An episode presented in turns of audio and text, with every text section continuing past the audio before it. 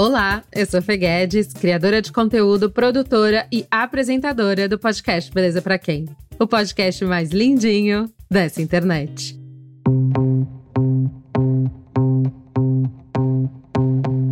Agora, com episódios toda semana, trazendo reflexões sobre a nossa imagem, sobre o tempo em que vivemos e tudo que envolve essa dinâmica interessante de quem aparentemente somos. O podcast Beleza para quem está de volta, promovendo autoconhecimento e caminhos para uma autoestima mais sustentável. Para trazer conversas autênticas e transformadoras sobre a nossa imagem, sobre a beleza, sobre autoconhecimento, autocuidado e como tudo isso reflete em nossa presença no mundo, o podcast Beleza para quem compartilha entrevistas, conversas e momentos de reflexão toda semana nos maiores players do mercado.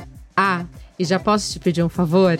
Avalie nossos episódios em suas plataformas de áudio. É super importante que você deixe a sua avaliação para que possamos estar aqui e que, a cada dia, mais e mais pessoas possam nos ouvir.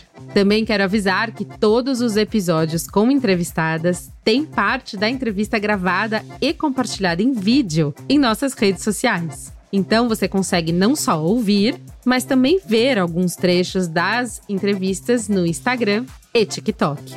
E para não perder nadinha, segue a gente no arroba podcast Beleza Pra Quem, tudo junto. E parceiros, quer ver sua marca por aqui com a gente?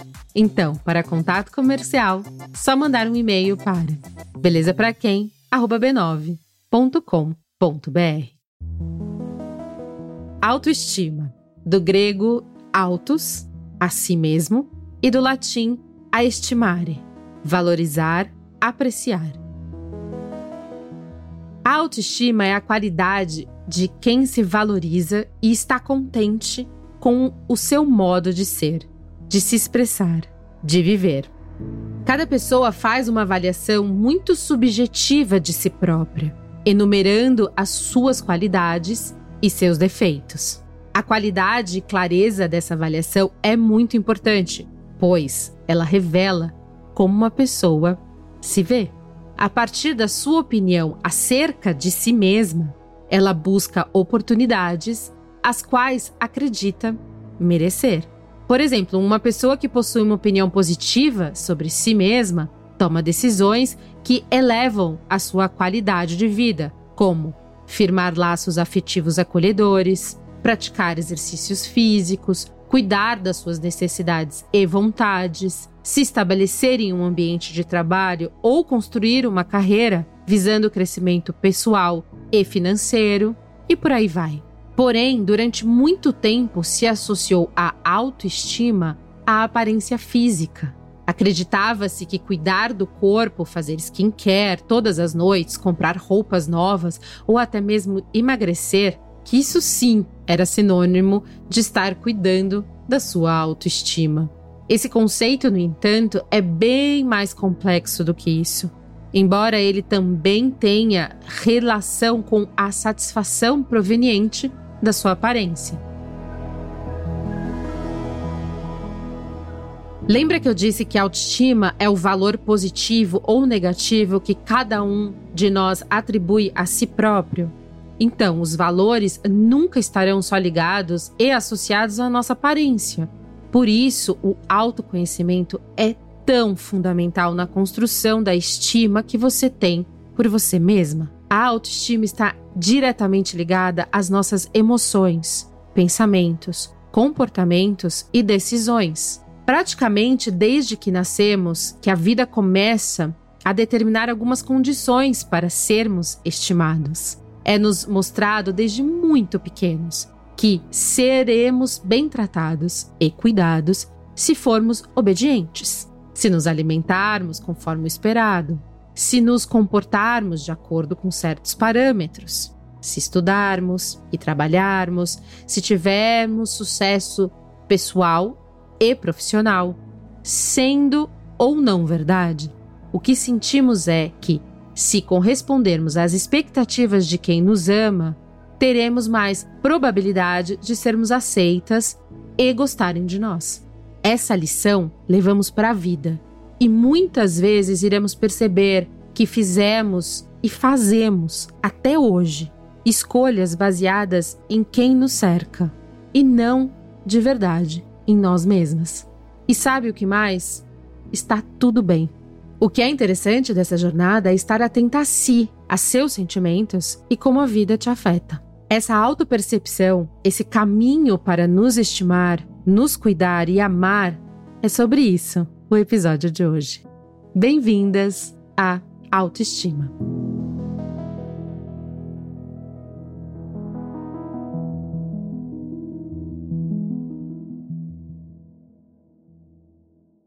Olá, muito bem-vinda, Lu Culliman. A Lu é criadora de conteúdo e compartilha em suas redes sociais pílulas de uma construção diária de autoestima. Lu, eu queria muito te agradecer pela sua presença. Eu queria te falar que eu gosto muito do seu conteúdo. É, vejo, compartilho, assisto, tô lá. E também queria que, antes de a gente começar o nosso papo sobre autoestima, é, primeiro te agradecer e dois, pedir para você fazer uma breve introdução sobre você. Bem-vinda. Ai, que maravilhosa. Muito obrigada. Eu estou muito feliz, adoro esse podcast. Então, para mim é um, nossa, muito honrada. É, eu sou a Lu, Luísa, mas todo mundo me chama de Lu. Luísa só quando estão brigando comigo. Então, é, né, pai e mãe, quando falam uhum. Luísa. Sou é, criadora de conteúdo, mas majoritariamente eu trabalho também com redes sociais na parte de planejamento estratégico, com outras empresas. Então, estou bem no mundo da internet desde que tudo era mato, desde que a gente só ficava em grupo de Facebook e Twitter. É, sou mãe de pet, mãe do Fidel. Ai, que bonitinho. Fidel, o que, que é? Fidel, que que é? ele é um ravanês. Então, ah, ele é uma, uma raça cubana. Aí, que lindo. piada pronta. Então, olhei pra cara dele, não tinha como ser outro nome. É, e sou casada, sou casada há quase sete anos agora, difícil, sete ou oito anos, alguma coisa assim, a gente perde as contas. Sim. E vou fazer 30 anos daqui a três semanas, então praticamente 30. Então, é, agora, principalmente agora entrando nessa, nos últimos anos, dos 20 anos, foi muito importante para mim trazer ainda mais esse lado de autoestima e autocuidado na minha rotina. Eu acho que com certeza eu senti esse impulso e foi aí que eu comecei a dividir um pouco mais desse lado nas redes sociais que você encontra aí. Que incrível. Lu, você tem 29 anos. É, eu, já tinha, eu já tinha me chocado. Não é a primeira vez que eu me choco com essa informação. Porque se você conhecer, vai conhecer a Lu, você vai entender do que eu tô falando, porque é um papo mas de, é um papo divertido, é leve, é gostoso, mas eu sinto é, uma profundidade na, né, no que você está falando. E, obviamente, eu já tive 20 anos e sei, assim, que não é tão fácil a gente chegar nesse lugar. Queria que você falasse, nasceu que, que data, Lu? 23 de julho de 93. 93. Como que foi? É, e aí, eu, agora eu já acho bem legal isso pra gente colocar e, e, posicionar. Então, vai lá, 93, 2003. Então, você era adolescente ali no, no começo da década de 2000. É isso? Sim, né? sim, foi. Foi bem ali 2005 a 2012, assim, que eu fiz aquela tá. parte de meia pré-adolescência, adolescência ali, né, faculdade. Então você já foi adolescente com internet? Não, mais ou menos. Quando mais eu estava me formando, tipo, no ensino médio a gente tinha MSN e Orkut. Tá, então, assim, tá. Facebook ah. só foi ah. aparecer no meio da faculdade, o Instagram Tá. Quando eu me formei, eu acho que foi o ano que o Instagram surgiu mesmo. Tá, na legal. Na faculdade. Tá, que foi esse final, nesse período ainda meio adolescente, a faculdade ali ainda pega uhum. ali, né, a parte da adolescência. Então, é, eu quero falar um pouquinho, então vou voltar um pouco nesse tempo, assim, de adolescente, nesse lugar de construção de uma identidade, nesse momento de adolescência. Como é que foi para você? É, você, era do, você é do Rio, de Janeiro. Sim. Como é que foi para você esse lugar de construção mesmo do seu feminino e da sua identidade, da sua autoestima? Como você consegue olhar para trás agora e olhar a sua adolescência e ver como que era a Luísa, assim? Principalmente nesse momento, porque eu, eu fico na curiosa por conta dessa história de, de ter também a visão mesmo que fosse do Orkut, vai, um pouco das mídias sociais já interferindo na construção dessa identidade feminina, assim, dessa mulher? Então, é, foi uma experiência complicada, para dizer o mínimo. é, foi bem complicado, na verdade. Assim, era muito louco, porque assim, quem me via ali, né, no meu, meus amigos e família e tudo mais, eu era uma adolescente assim, ocupadíssima. Nosso calendário social não tinha fim. Era festa, é a primeira a chegar, a última a sair, e muitos amigos e amigos de círculos diferentes, é, bastante comunicativa, fui oradora na oitava série, no terceiro ano, na faculdade, enfim. então, olhando assim, era tipo, nossa, Lu ótima, super bem resolvida, não tem questão. Tipo hoje, a comunicadora já nasceu assim, pronto. Exatamente. Só que internamente eu sempre lidei com muitas inseguranças que vinham, e hoje em dia a gente sabe, eu sei muito bem disso por conta de né, anos de terapia, tem uma terapeuta maravilhosa que me ajudou muito nesse processo, que foi sempre de uma questão de né, ansiedade generalizada, que eu tenho a tag né, diagnosticada, sempre tive, hoje em dia eu consigo enxergar os meus momentos de ansiedade gritando quando eu tinha 4, 5, 6 anos. Então, ou seja, era uma coisa, é muito latente em mim desde uhum. que eu me entendo por gente. Então, tinha essa coisa da ansiedade e também um lado muito perfeccionista, né? De ter que fazer tudo certo o tempo inteiro, muito medo de não agradar. E isso foi se ramificando, né? E ficando cada vez mais complexo conforme você vai crescendo e você vai se tornando uma pessoa mais complexa, né? Uhum. Então, eu lembro que já na minha infância, por exemplo, eu já tinha problemas de imagem, de autoimagem, eu não gostava do meu corpo, com 10 anos, eu escrevi um livro chamado A Guerra contra a Balança. Hum. Eu escrevi ele à mão, ele existe, ele tá na casa dos meus pais.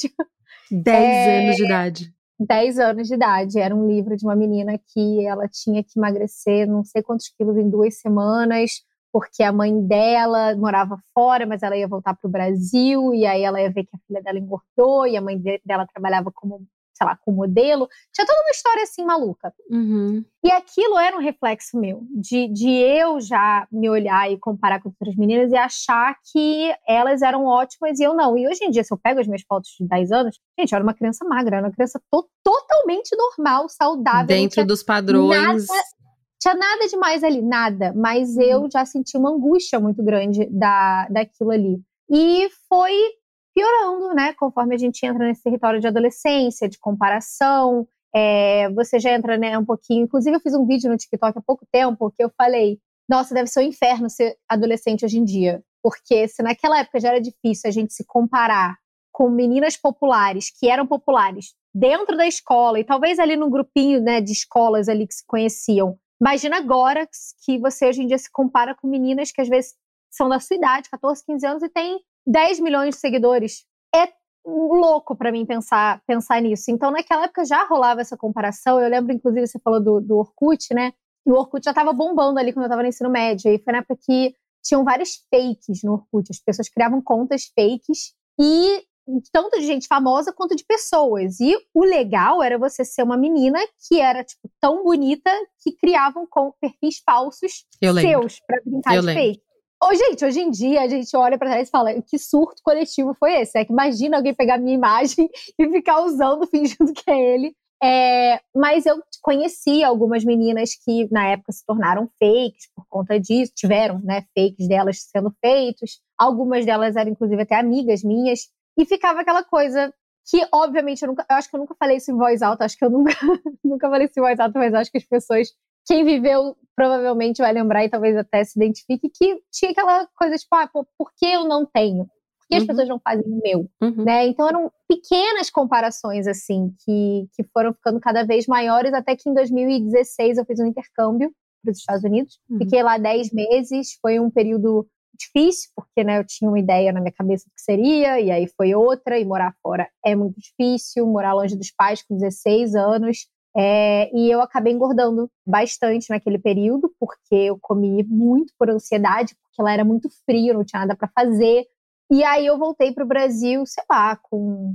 Ai, eu, acho, eu quero dizer que eu voltei com quase 20 quilos a mais. Então, assim, uhum. foi. Eu sou uma pessoa baixa, então foi uma, uma diferença significativa uhum. ali, né, do que as pessoas estavam acostumadas. E eu ouvi comentários comentários da minha família, comentários de amigos, e aquilo mexeu muito com a minha autoestima. Uhum. E foi ali que eu desenvolvi ali um transtorno alimentar que me carregou durante os meus 20 anos. Então, eu acho que hoje em dia, né, quando você fala, ah, você é tão nova, né, você descobriu isso, os meus 20 anos, eu falo hoje em dia, eu, eu gosto de falar, ah, conselhos que eu gostaria de ter, coisas que eu gostaria de ter ouvido antes, porque meu, os meus 20 anos, particularmente, eu achei que foi um tratamento de choque. Porque eu estava lidando com tanta coisa ao mesmo tempo, eu estava lidando com me mudar para os Estados Unidos oficialmente, porque depois acabei conhecendo meu marido, que é americano, fui para lá, é, e ter que me virar, né, meio que ali, não sei o sistema de, eu tinha um sistema de apoio lá, claro, dele, da família dele, mas não é a mesma coisa que estar tá, né, perto dos seus pais, da sua família, dos seus amigos, uhum. começando uma carreira, não tendo certeza do que eu queria fazer,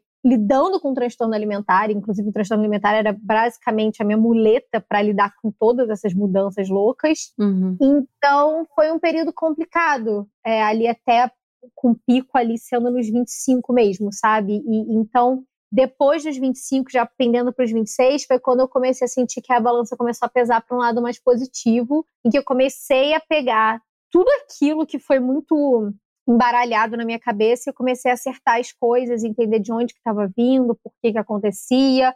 E uhum. quanto mais eu ia aprendendo sobre isso, mais eu queria aprender mais sobre, sobre mim mesma e queria queria criar uma relação melhor, né, comigo mesma. A verdade é essa, porque a gente vive na nossa cabeça. Minha cabeça claro. é um inferno. Então, foi, foi mais ou menos isso. Mas eu, eu brinco na minha bio do, do Instagram que é dois conselhos que preciso escutar. E é muito verdade isso. Quantas vezes eu não faço listinha assim, ah, lembrei de coisas que você precisa ouvir hoje? Eu escrevo aquilo para mim. Tipo, eu preciso, eu preciso escutar isso hoje. E aí eu falo, bom, se eu preciso, talvez alguém mais precise. E aí eu divido. Maravilhoso. E é muito louco você falando isso, porque o livro que você escreveu com 10 anos é meio que aconteceu depois. É, tipo, isso foi, viajou e voltou com sobrepeso e, e foi o que você passou depois com depois assim. E eu fico impressionada porque você fala não, com 25, você já viveu tudo isso. Você casou com quantos anos, Lu? Eu casei nova, casei com 23, eu conheci meu marido com 20, mas a gente. É, é horrível falar isso, né? Porque parece coisa de gente é, interesseira, mas a gente casou mesmo por conta da burocracia americana. Precisava, Sim. né, do green card para ficar lá. E aí a gente acabou casando, é, né, claro, estamos juntos já de novo, como eu falei, há sete, oito anos casada, não, não lembro mais. É, mas a gente casou, eu tava com 23 23, quase 24, 23 e meio. 2009, 2010, eu fiz meu primeiro intercâmbio, que foi high school. Fiz um ano de ensino médio lá. E em dois, final de 2013, eu fiz um outro intercâmbio, que foi um work experience. Então, você ia para um resort trabalhar por três meses e voltava para o Brasil. E uhum. lá eu conheci o meu marido. E ah, ele estava trabalhando no resort, a gente começou a ficar, e aí depois ele veio para cá, ficou um tempo aqui, aí eu ia para lá e ficava nesse vai e volta até que em 2015 eu tava com 21, eu falei, não, vamos, eu vou, eu vou, vamos, vamos ver o que acontece. E aí, com dois anos depois, a gente casou. Final de 2016, foi dezembro de 2016 a gente casou. Nossa, então, é isso, né? Tipo, é, para você ver, assim, olhando de fora, é uma adolescência intensa, com várias coisas ali acontecendo, que já emenda numa vida adulta, né? Você falando de trabalho, de morar fora, eu hoje morando fora ia passar perrengue, né? E você uhum. tão nova ali naquele, naquele lugar. Você acha que tudo isso contribuiu para essa pauta dentro de você e na, e, na, e na sua comunicação e no que você leva no dia a dia autoestima? Como é que foi esse processo de vir essa pauta, esse assunto tão recorrente hoje no seu conteúdo, mas como ele veio para você, assim, primeiramente? Eu acho que por muito tempo, e isso é uma coisa que eu tenho certeza que quase todas as mulheres passam por isso, talvez todas. A gente, quando pensa em autoestima, a gente associa com, com um padrão de beleza, com uma estética. A gente pensa em autoestima e a gente pensa em estética. Então, por muito tempo, a minha autoestima estava totalmente ligada à estética. O meu transtorno alimentar, como eu falei, ele depois eu fui descobrir que ele era uma bengala ali para mim, porque era a única coisa que eu conseguia controlar quando tudo ao meu redor parecia estar fora do meu controle. Tudo estava mudando muito rápido, mas a única coisa que eu, podia, que eu tinha certeza que eu podia controlar era o que eu comia e como o meu corpo estava. Uhum. Então, eu comecei, e eu, e eu tinha essa ideia de que se eu tivesse um corpo X, nunca cheguei nesse corpo, que não, não existe, provavelmente, porque nenhuma versão eu estava satisfeita, então não sei que corpo era esse. Mas se eu chegasse naquele tal corpo da minha cabeça, então eu ia ser uma pessoa feliz, bem-sucedida, eu ia ser aquela mulher que você olha e você fala: caramba, que, que mulherão, sabe? Tipo, de presença, uhum. aquela coisa toda. Então, a minha autoestima ali inicialmente era muito ligada à minha imagem. E conforme eu fui entendendo, primeiro, que eu tinha um problema, um transtorno alimentar, inclusive a minha página no Instagram, se você rolar o feed descer ali para até 2020, mais ou menos, era contando tudo isso. Era, era, era, era eu passando por esse processo e dividindo, dividindo os altos, os baixos, recaídas que eu tive durante o processo, em que eu estava bem um ano e no ano seguinte eu já estava quase internada. Então foi foi um processo assim bem bem de altos e baixos que você consegue ver ali, tá tudo lá. Uhum. Porque me ajudava a me comunicar naquela época, porque sei lá, era pensar em voz alta. Eu gosto de pensar em voz alta e eu também gosto de, de ter essa troca, porque do mesmo jeito que eu comunico para outras pessoas, elas comunicam de volta comigo. Então, comentários, mensagens que, que me ajudavam muito também, né? Mas nessa época que eu comecei, de fato, um processo de terapia para entender tudo isso com relação ao meu transtorno alimentar, foi quando eu comecei a entender que a autoestima ela era ela vem muito mais de um lugar de saber quem você é.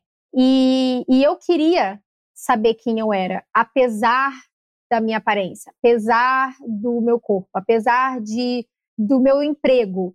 Então eu queria eu queria conseguir entender como, como alcançar uma autoestima, né? Ah, é autoestima, autoestima. Mas para mim veio muito quando eu comecei a entender que vem de você ter uma segurança em ser quem você é, sabe? Tipo, estou confortável em ser quem eu sou. Não necessariamente só não é só fisicamente, é você como pessoa, sabe? É, eu por muito tempo também achava que é, eu era escandalosa demais, emocionada demais, falava alto demais, eu e, e, e, eu ia me podando, sabe, com, com relação a isso, porque eu ficava com medo de ser inadequada. Então, para mim, encontrar um processo de, de, de busca de autoestima ali veio para mim muito através de tentar encontrar quem eu era de verdade, das coisas que eu gosto e como eu gosto. E para mim, isso começou a acontecer com duas coisas simultaneamente, que foi a terapia, especi especificamente terapia mesmo, psicólogo, e com a escrita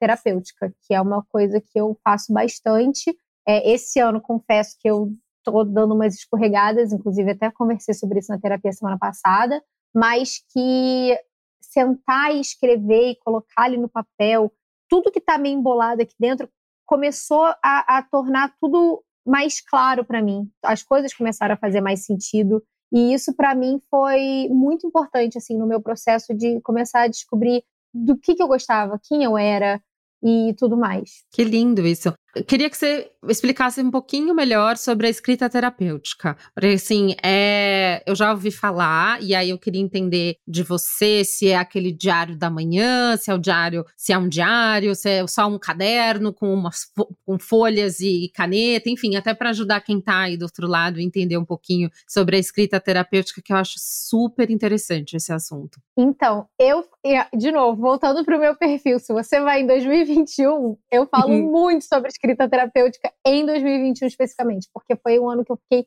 batendo muito nessa tecla comigo mesma e eu quis dividir esse processo. A uhum. escrita uhum. terapêutica, ela pode ser feita de vários jeitos. Na verdade, você listou vários deles que você pode fazer. Eu sei que um jeito que ajuda bastante, principalmente quando você está começando, é você já ter perguntas guiadas ali para você ter sobre o que escrever. Então, é, eu tenho até um destaque no meu Instagram em que eu coloco pergunta do dia. E aí eu, eu mesma ia escrever no meu caderno uma pergunta ou um tema tirava uma foto e aí o pessoal podia olhar aquilo como inspiração e escrever também. Então, pode ser uma perguntas guiadas, tem gente que faz listas mesmo, listas de gratidão, tem gente que desenha e escreve ao mesmo tempo. É, não precisa ser nada nada assim engessado, sabe? É o que funciona para cada pessoa. Eu, uhum. particularmente, só sento e escrevo. Tem dias que vão sair três páginas, tem dias que sai meio parágrafo. Eu não tento colocar muita. Eu, não, eu, eu lembro que inicialmente falei, ah, não, vou três páginas, mas às vezes tem tanto assim para falar. E eu, e eu falei, eu preciso. O, o, feito é melhor do que o não feito, né? Então, Sim. vai ter dia que eu vou ter mais coisa para falar, tem dia que não tem. É, tem dia que eu começo, tipo, nossa, vontade de comer um croissant. Literalmente, começa assim.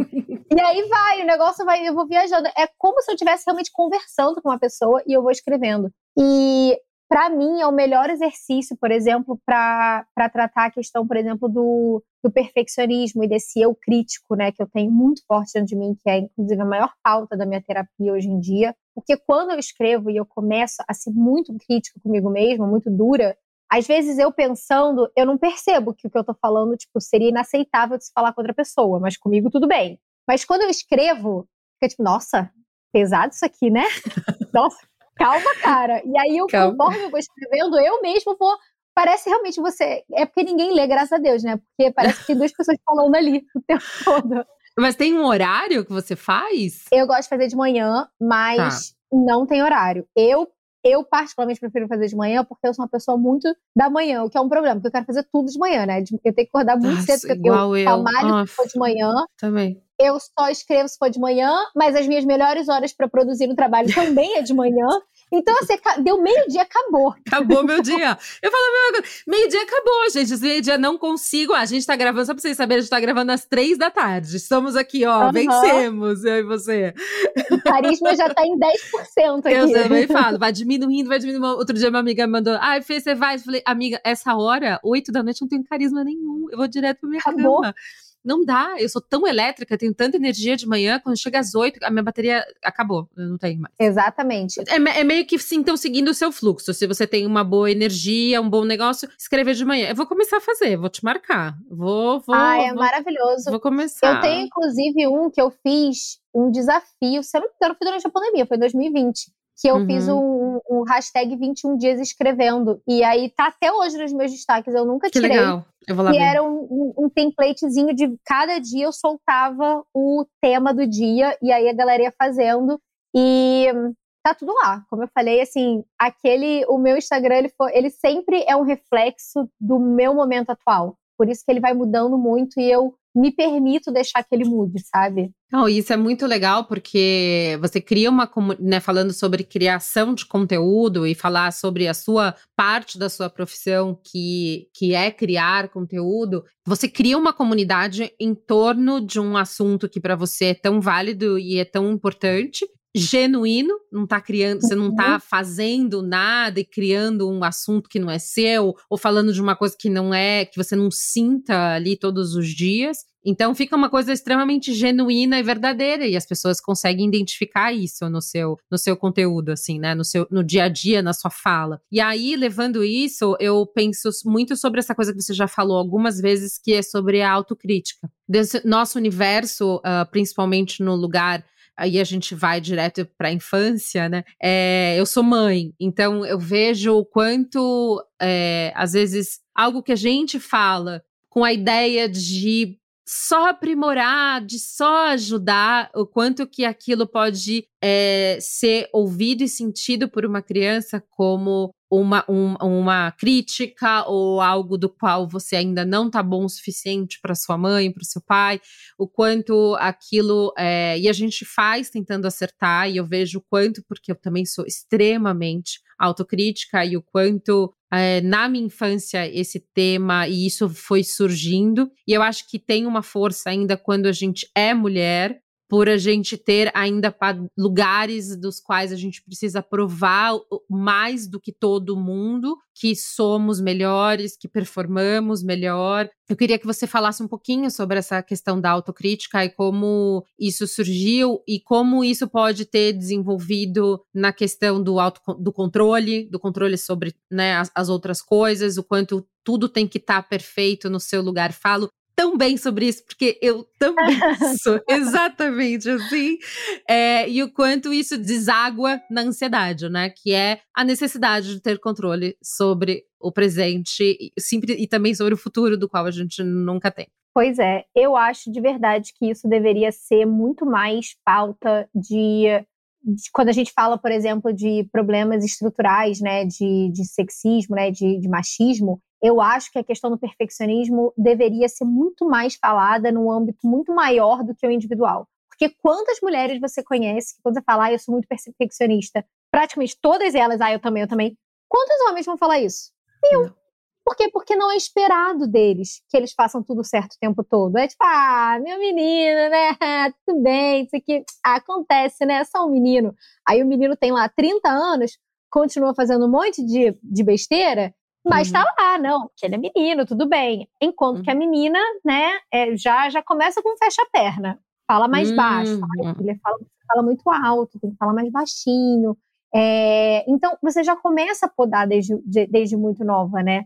Eu, é, com relação, assim, à autocrítica lá em casa, eu sempre fa falei isso na minha terapia, que eu tenho muito claro de que os meus pais fizeram o melhor que eles podiam com o que eles sabiam. Meus pais foram pais maravilhosos, sempre foram muito presentes, sempre foram, é, tiveram, sempre me deram apoio, sempre embarcaram nos meus sonhos. É, somos uma família muito próxima.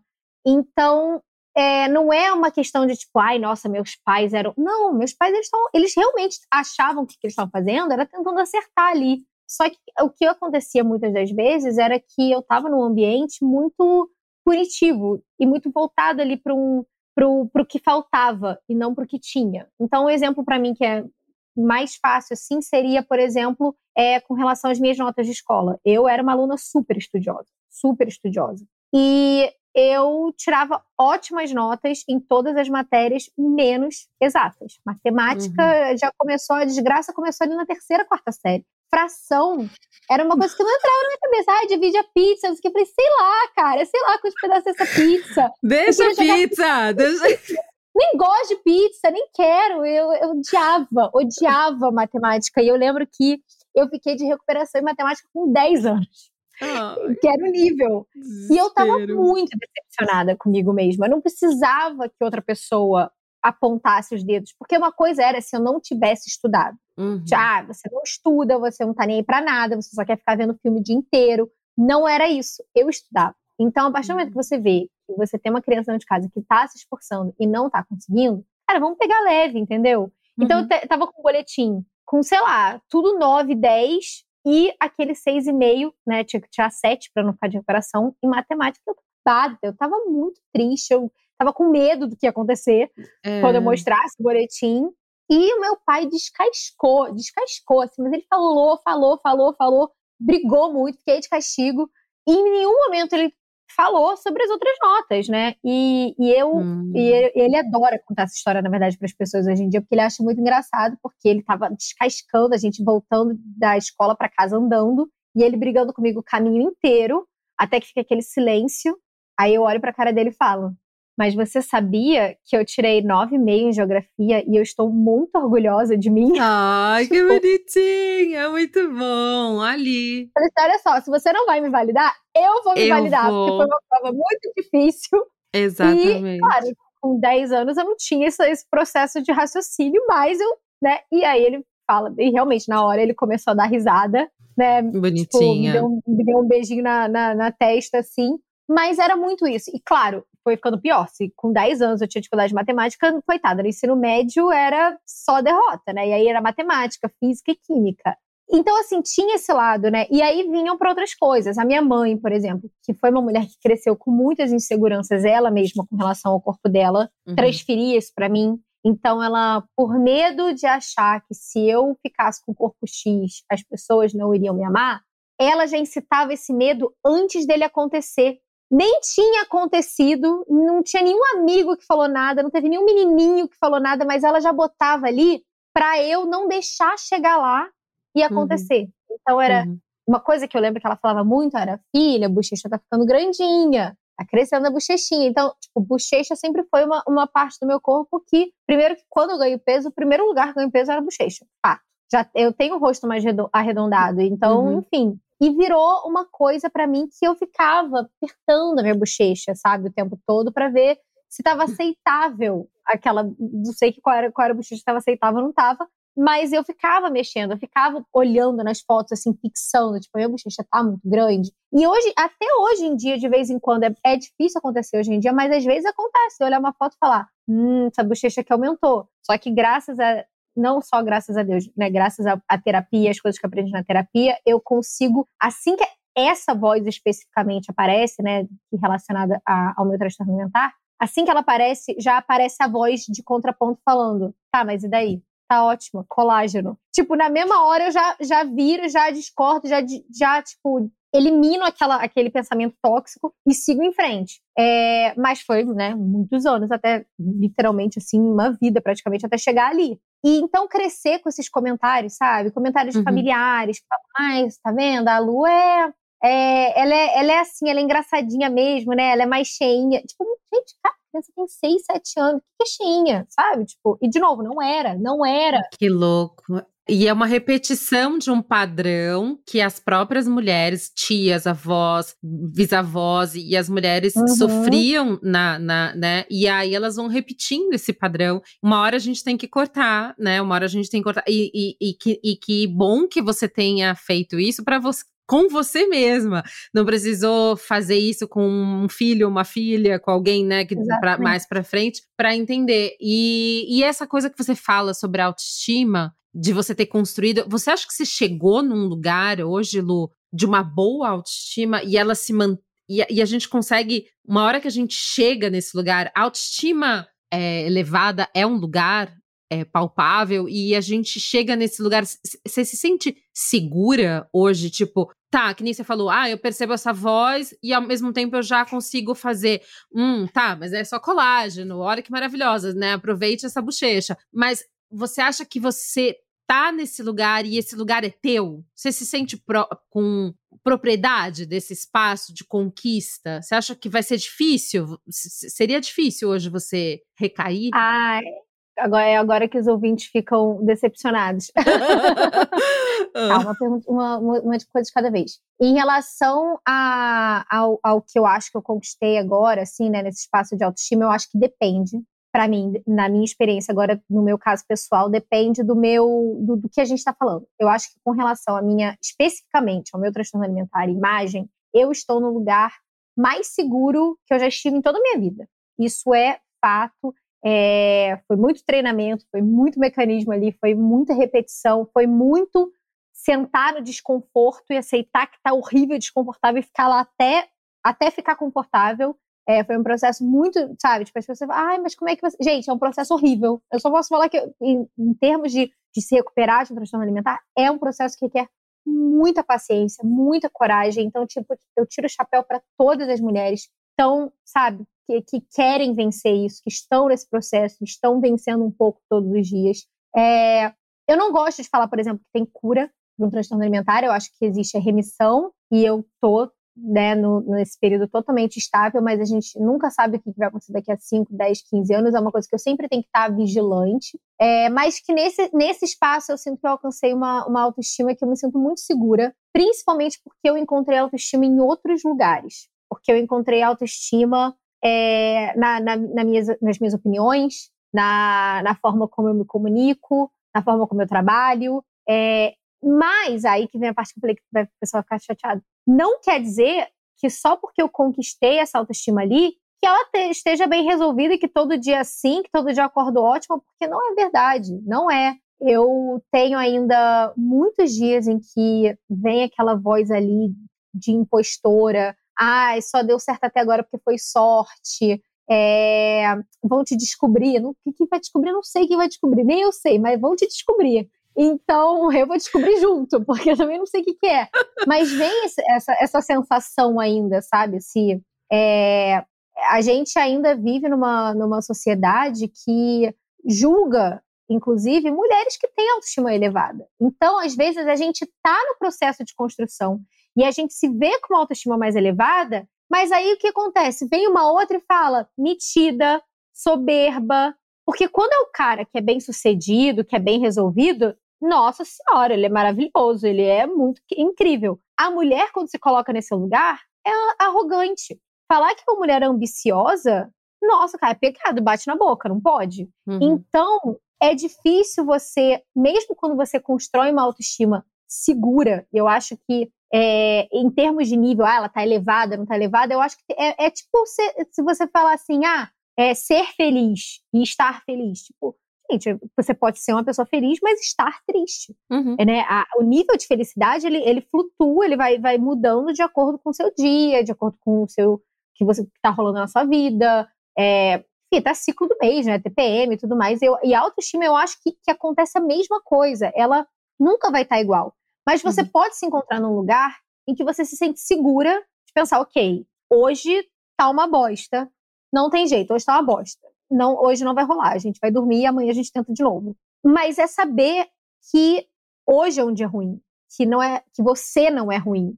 Então é você começar a discernir as coisas que você sente que estão acontecendo das coisas que são, né? O que está acontecendo não é o que é. Então eu eu acho que nesse processo, eu acho que você consegue chegando ali, sabe? Eu acho que, pelo menos no meu caso, acho que a maturidade, a idade vai me trazendo mais discernimento para entender ali. É, com certeza, né, de novo, o processo terapêutico para mim é muito importante para isso, porque eu tenho uma psicóloga, sabe, que é, tá sempre conversando comigo e jogando verdades duras na minha cara às vezes, né, tipo, olha, você está sendo muito crítico com você de novo. É, isso faz diferença, sim, mas é saber que a validação dos outros, ela pode ser importante, mas, cara, tem que vir de você. Você tem que encontrar um lugar para se sentir seguro de ser quem você é. E nesse processo, você vai perder pessoas, tipo, amizades que são pessoas que talvez não entendam esse seu novo lado, não conseguem aceitar ele, é, ou então que por conta desse processo você descobre que talvez aquela pessoa já não tem mais tanto a ver com você. Então, é, é um, eu acho que é uma, é uma construção, não acho que é tipo, ai, um eterno projeto em construção, porque aí eu acho que já esbarra de novo no perfeccionismo. Já, já não é mais autoestima, é perfeccionismo. Não é que você nunca vai chegar lá. Você vai até chegar. Só que você tem que entender que você está lá não quer dizer que todo dia vai ser bom. Você só está lá, mas vai ter dia ruim também. Faz algum sentido isso aqui que eu falei? E, e que às vezes, não sei se faz sentido para você, que não é um pódio. Não é talvez um lugar onde você deseja chegar para receber uma estrelinha dourada na testa e um beijinho falando parabéns. Eu acho que é um espaço mais complexo, mais incrível do que isso, porque o pódio é esse lugar, assim, né? É um lugar que você presencia naquele momento, você ganha e você vai para como se você é, ali para uma aí depois termina e vai para uma outro lugar, uma outra competição, como se você tivesse o tempo inteiro é, se desafiando a chegar naquele lugar em primeiro, no, na excelência, no perfeccionismo. E eu acho quanto mais eu faço esse podcast, mais eu entendo que a autopercepção é o caminho da, do lugar pleno da felicidade, seja lá como a gente nomeia isso, mas o, a autopercepção, eu saber que hoje eu estou num dia de merda, é muito mais válido do que ter uh, tem, a tentativa de anular esse sentimento, porque vão uhum. ter dias muito ruins. Vão ter dias onde o hormônio não, não ajuda, onde o trabalho não vai ajudar, aonde e, e, e, e, se perceber naquele espaço, né? Quando a gente fala e a gente conversa, de manhã eu sou, eu sou produtiva, à noite eu não sou, já é um passo de autopercepção. Quantas vezes à noite eu me cobrava que eu tinha que sair com as minhas amigas, que eu tinha que estar, tá, que não sei o quê, e eu sempre estava com aquele zero carisma, irritada, não queria estar tá lá com. Por quê? Porque eu não tô com sono, porque eu não queria estar. E estou, uhum. óbvio, de vez em quando a gente vai fazer coisas que não quer fazer e de vez em quando vai, vamos estar em lugares onde incomoda, claro. né, se colocar nesse desafio, mas se perceber e se respeitar é um processo, eu acho que já é, é, é o processo, é o lugar de, de conseguir é, se, se perceber nesse mundo. E aí sim, eu acho que a, a, a questão do, do, do vale, de me validar no mundo é me perceber no mundo. Então, eu tenho, eu tenho é, lugar, eu tenho espaço nesse mundo. Eu não gosto assim, eu gosto assado. Então, eu acho que essa autopercepção faz sentido isso para você? Se perceber? Com certeza, com certeza. Exa é exatamente isso. Eu, eu acho que, a gente conversando aqui, eu pensei, para mim, autoestima, autoestima para mim é quando você tá naquele dia merda que deu tudo errado, que tá dando tudo errado, que você tá super duvidando de você mesmo, que uma coisa que você esperava que fosse acontecer de um jeito vai estar tá ou desmoronando ou acontecendo de outro jeito, e você olhar para aquilo tudo e né, dar uma boa de uma chorada, e aí depois de chorar você olhar e pensar, tá, mas eu vou resolver essa merda. Que eu consigo, já resolvi antes, vou resolver agora. É uhum. esse, é, para mim é isso autoestima, porque antigamente eu não tinha essa percepção. Era uma uhum. sensação de ai, tudo acabou, já era, eu nunca vou conseguir fazer isso aqui de novo, porque eu não tenho, nossa, porque dei sorte outra vez, aquelas coisas. Hoje em dia eu olho e falo, não, já fiz isso aqui uma vez, uhum. fazer de novo. Uhum. Não, já, já passei por coisas difíceis antes e, e consegui resolver elas, eu vou resolver essa aqui também. Uhum. É, é, é encontrar dentro de si, exatamente o que você falou, é o auto-reconhecimento de que eu tenho capacidade de fazer uhum. coisas difíceis. Uhum. Porque eu sou uma pessoa capaz. Eu tenho todas as ferramentas que eu preciso aqui. E as que eu não tenho, eu vou pedir ajuda. Tudo bem. E é isso que eu ia falar. É, é perfeito, Lu, essa coisa de. Então, se eu não tenho, pedir ajuda. Coisa que antes eu nem sabia esse caminho, eu nem entendia que esse caminho era possível. Eu tinha que dar conta, ponto final. E ai de mim se não desse. E hoje eu acho que essa coisa da maturidade, da autopercepção, é de tipo, putz, isso aqui eu não vou saber fazer. Deixa eu ver quem sabe para me ajudar. Ou uhum. isso aqui eu uhum. não vai dar conta, não vai dar tempo. Eu preciso de, de, mais ajuda. Então, essa inteligência sobre, de novo, sobre se perceber e perceber a capacidade, as suas capacidades, acho que faz da gente né, ficar nesse processo de validação, de validar quem a gente Sim. é, quem chegou até aqui, dessa construção dessa pessoa. Tipo, eu não, disso eu não vou dar conta. Isso eu não sei fazer, tipo, que nem a matemática, Exato. sabe? Nem me, nem me chama, entendeu? Exatamente. Não gosto de pizza, não vou dividir. É, exatamente. não vou ter pedaço de pizza porque eu vou comer a pizza inteira, acabou. Isso, exato. Então, assim, é, de, dessa coisa da, da autopercepção, de novo, eu acho que é um caminho, para quem tá nos ouvindo, é um caminho, é um caminho, primeiro. Uhum. Não é uma coisa que a gente consegue do dia para noite. Hoje eu, vou, hoje eu vou acordar, pessoal. Amanhã eu vou acordar me percebendo super, me entendendo completamente. Acho que não é, né? Esse lado. Eu, eu te admiro muito por você estar tá conversando assim tão claramente sobre você. Só que você tem 29, eu tenho 43. Talvez a gente esteja mais ou menos no mesmo lugar. É, de, de autopercepção e de caminho de, de autoconhecimento, mas em idades muito diferentes, porque isso acontece para cada uma num tempo e, e, e tá tudo bem, tudo né? Tudo bem, exatamente, porque é. o que eu mais vejo são meninas assim, ah, eu tenho 19 anos, eu tô muito perdida. Meu anjo, pra, que, pra onde você vai? Pra onde você vai? Vai pra onde, querida? Quem, quem com 19 anos sabe pra onde que tá indo? O que, que tá Nem... fazendo? A gente só tá indo, entendeu? Tipo, quem é. tá falando que sabe o que tá fazendo, não tá, tá te enganando, entendeu? Não Exato. Sabe. Não sabe. Então, é, o que eu acho é que e o que eu espero da minha página, né? Até porque eu faço vários desses vídeos enquanto eu faço meu skincare, que é ajudar mais mulheres, né, e meninas a entenderem que quando você entende que a autoestima ela é um processo que começa realmente de fato de dentro, não é clichê, quando você entende isso e você começa a criar essas ferramentas dentro de você para entender quem você é e se perceber, você começa a cair menos nas armadilhas dessa indústria de beleza que existe. Você começa a fazer as coisas porque faz, faz sentido para você e faz bem para você. Então, eu, por exemplo, o fato de que eu, né, eu gosto de refletir sobre mim mesma e eu gosto de escrever, eu gosto de entender e tudo mais, me faz criar um carinho por mim mesma que traduz para fora.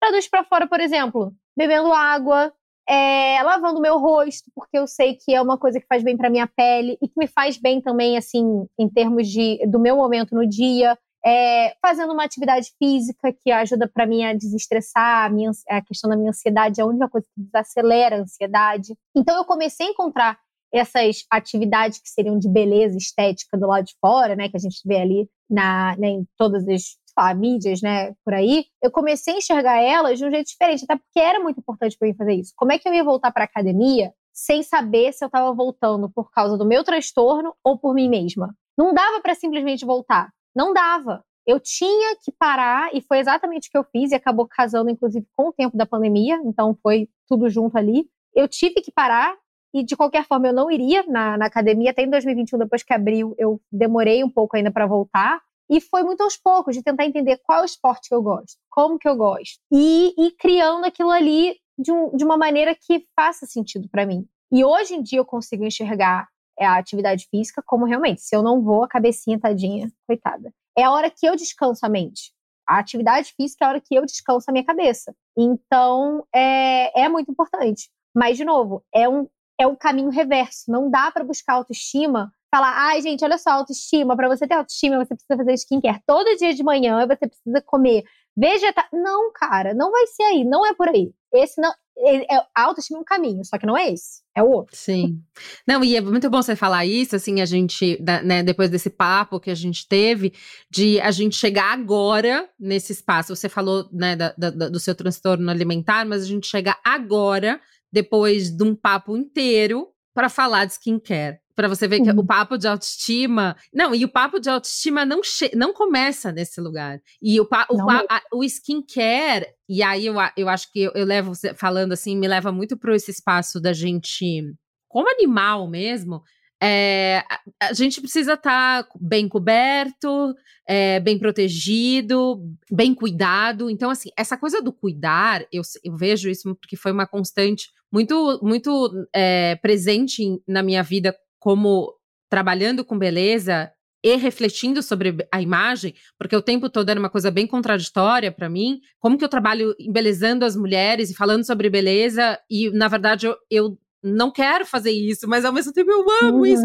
É, e, e, e, como trazer isso e para esse lugar e cada vez mais eu entendo que sobre eu fazer as, eu faço as minhas próprias unhas como é, cuidar de si cuidar dessa, desse corpo que eu habito faz parte, tá ali num processo Sim. do cuidar da mente, de cuidar dos meus pensamentos, do cuidado que eu tenho comigo. Que não é sobre eu ter a unha igual da Lu, eu tenho ter o corpo igual da Maria, ter o cabelo igual da Joana.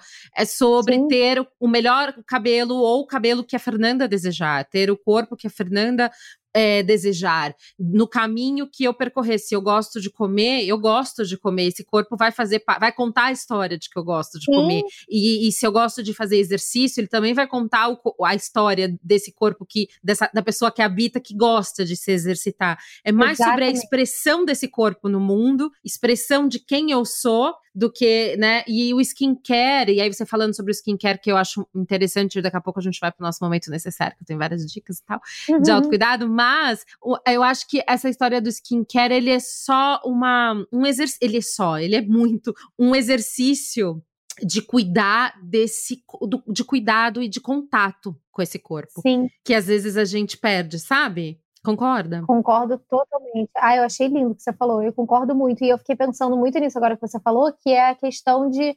É quando vem de verdade de um lugar de amor, sabe? Porque a gente cuida das coisas que a gente ama, Sim. sabe? E se, eu, e, se eu, e se eu me amo, sabe? Claro uhum. que eu vou querer cuidar do meu corpo, claro uhum. que eu vou uhum. querer cuidar da minha pele, do meu cabelo, porque você tem zelo por aquilo. Então, uhum. Então você não está cuidando com a expectativa do amor do outro. Você está cuidando porque você ama. E acabou. Isso. É só isso, entendeu? Isso. A, o outro amar ou não vai ser uma consequência. Mas você não está cuidando com a expectativa de que, ah, se eu me cuidar, então vão me amar. Não.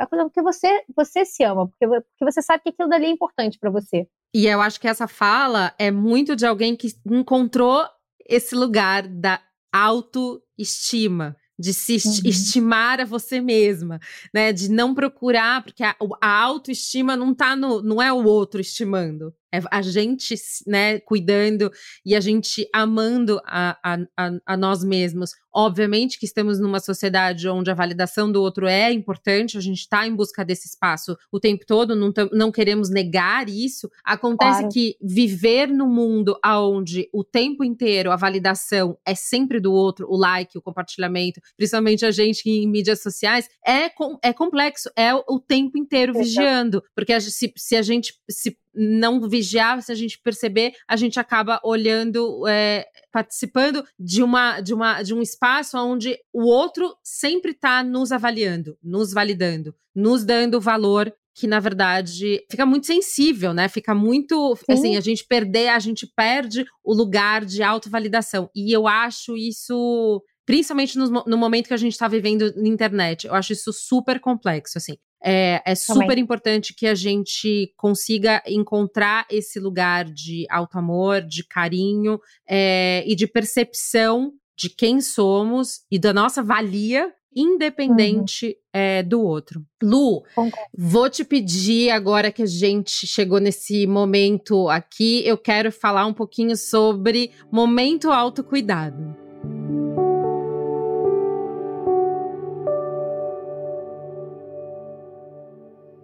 Esse espaço aqui no podcast, que é um lugar onde a gente tenta trazer das convidadas um exemplo, um caminho, um convite, para que a gente possa lembrar de se olhar de forma mais inteira, por completo, corpo, pensamento e sentimentos. Queria aproveitar para perguntar para a Lu o que, que ela indica como um momento de autocuidado. Pode ser um ritual, uma prática, uma música, um livro, uma série, qualquer coisa que você tenha feito em sua rotina e que você indica para quem está nos ouvindo. Bom, já falamos extensamente sobre isso.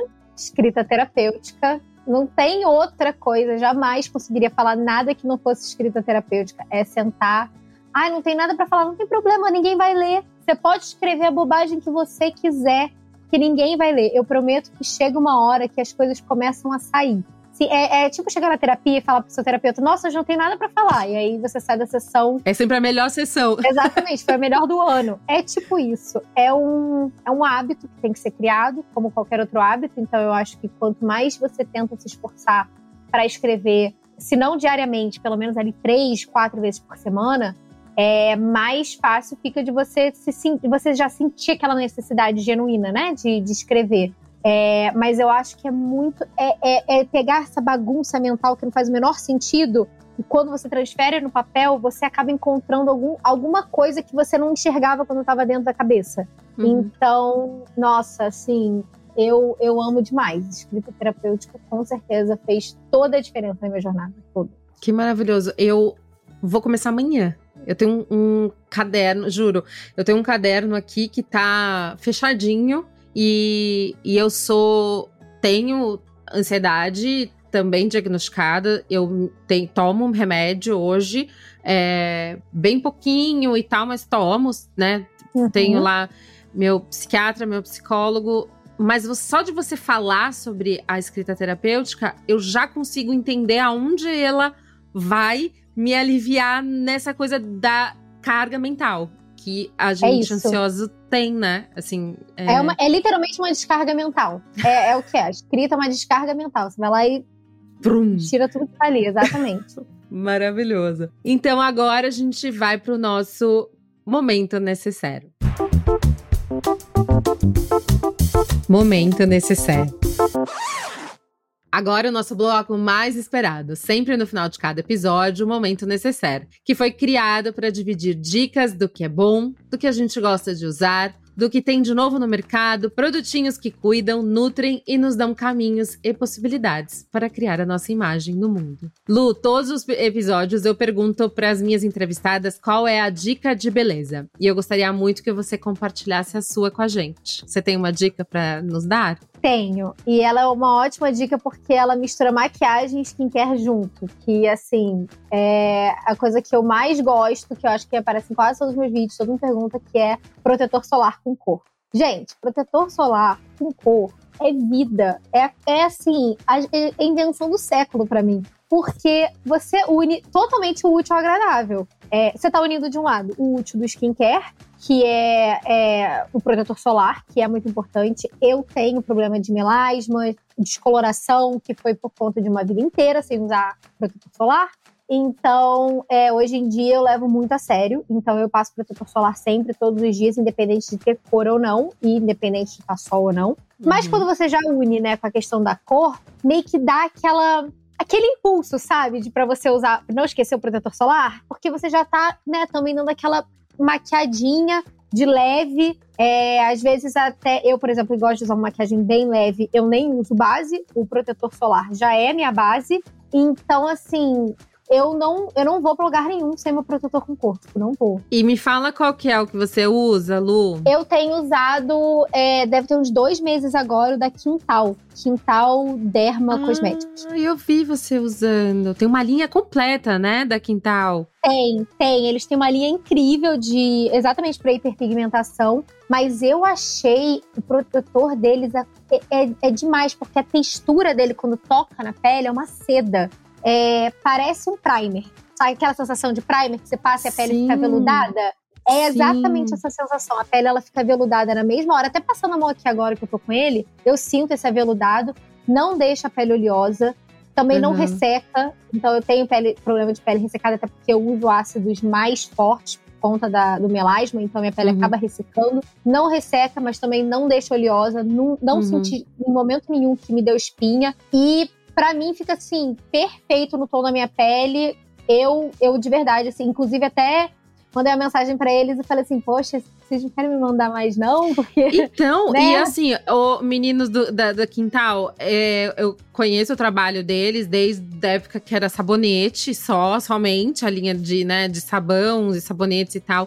E eu descobri a Quintal no seu. Eu descobri que a Quintal tava fazendo no seu perfil, no caso. Então, assim, é, e eu não sabia, eu não sabia dessa linha de skincare. Porque é nova, eles não, não, não. Eles tinham a parte mais de banhos e sabonetes, coisas incríveis, muito, sempre muito bem feito. Mas Quintal, a Lu fez, assim, foi super entregue, porque eu fui super impactada, fiquei mega curiosa.